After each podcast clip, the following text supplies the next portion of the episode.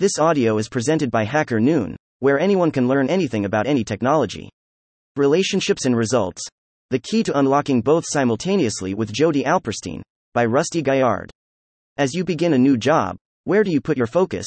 Building relationships or delivering results? The question itself creates a false dichotomy. Relationships and results are not mutually exclusive. Many of the best performing companies and teams deliver exceptional results because of relationships. Of course, good relationships go by other names in the corporate world strong culture, high performance teams, and high trust work environments. Jodi Alperstein is an executive product leader, having led product teams at multiple tech companies, from Credit Karma to Twilio to DigitalOcean. She credits much of her success to shifting her focus from results first to people first at a crucial point in her career. Shift to people first. In the first years of your career, it's appropriate to focus on results. It's also a natural transition from academics, where your grade is determined based on the results you deliver via homework, tests, and projects. Alperstein recognized her bias towards execution driven results and made a deliberate change. She explains Earlier in my executive career, I was too in the weeds, too detailed in terms of execution for a strategic leader. I was overly oriented towards accountability and results. It's not that I didn't care about people.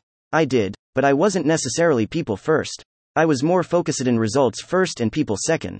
A turning point for Alperstein was when her team gave her feedback that her communication style around accountability could come across as too direct or even abrasive. She took the feedback seriously. I shifted my approach a little bit with the group to focus more on their needs and the relationships, and we still achieved our goals.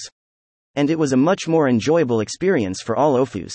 Then I went to the next job, and I applied this approach of being in service of and supportive to the people on my team, and that allowed me to quickly build trust, relationships, and appreciation from them, which set us up to achieve results together from the start. It's not a trade off. Alperstein learned that you can deliver great results while being kind and understanding. That's a balance many people don't believe. Elon Musk famously says you can't have both empathy and results. That mentality sets up a trade off that's widely accepted as truth. Alperstein is unwilling to accept that such a trade off exists. She believes in prioritizing people, but at the same time, she's not willing to accept a lower performance standard. In her words, you can't just have good relationships and not do a good job. You have to be able to do those things in concert with one another. Misunderstanding empathy. Doing both in concert, being a people first leader focused on results requires a shift in perspective. It's not one or the other, and it's not only to time. Leaders unlock real value when they learn to be people first while holding others accountable. It doesn't mean you're a pushover and don't hold people accountable for their work. You just do it in a kinder and more empathetic way, Alperstein explains. Doing both at the same time is what leads to exceptional business results. The dividends of a high trust culture. Business results are the product of people's work, and to deliver exceptional results requires effective communication and coordination among teams. Trust in relationships are the foundation for high quality communication. When you have developed a relationship with people, you can be honest and direct with them when they are not meeting expectations in some particular way, Alperstein says. In fact, navigating conflict and disagreement is one of the most important benefits of a high trust culture. Without it, 89% of people let conflicts escalate rather than deal with them. Even worse, more than 10% of people ultimately quit their jobs rather than deal with the conflict. As Alperstein explains, if you don't have trust and you haven't built a strong relationship, then constructive feedback can be perceived as a toxic environment. How to excel as a leader. Constructive feedback down the organization is important, but communication is equally important going up the organization. When communication flows easily, the leader provides clear direction and priorities to the team, and the team communicates status, obstacles, and requests to the leader. Once again, trust is an essential element that is multi-directional. Reflecting on her style as a leader, Alperstein credits her ability to create trust with people on my team and empower them so they can do incredible work. Being able to unlock their ability to deliver value and grow in their careers is what leadership is about. A strong team is going to come up with things that are beyond your wildest dreams. A lot of that performance is rooted in relationship and mutual trust. A barrier to execution. What about companies that aren't delivering? When facing execution challenges, leadership often blames the team, even considering layoffs, reorgs, or other personnel changes.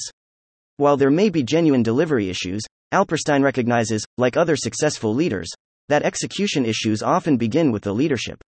I see some companies zigzagging all over the place, trying to chase the market and not stick with a strategy. And when their product team doesn't deliver anything meaningful, the executives wonder why and blame the product team when it's really an issue of an executive team that can't stay focused.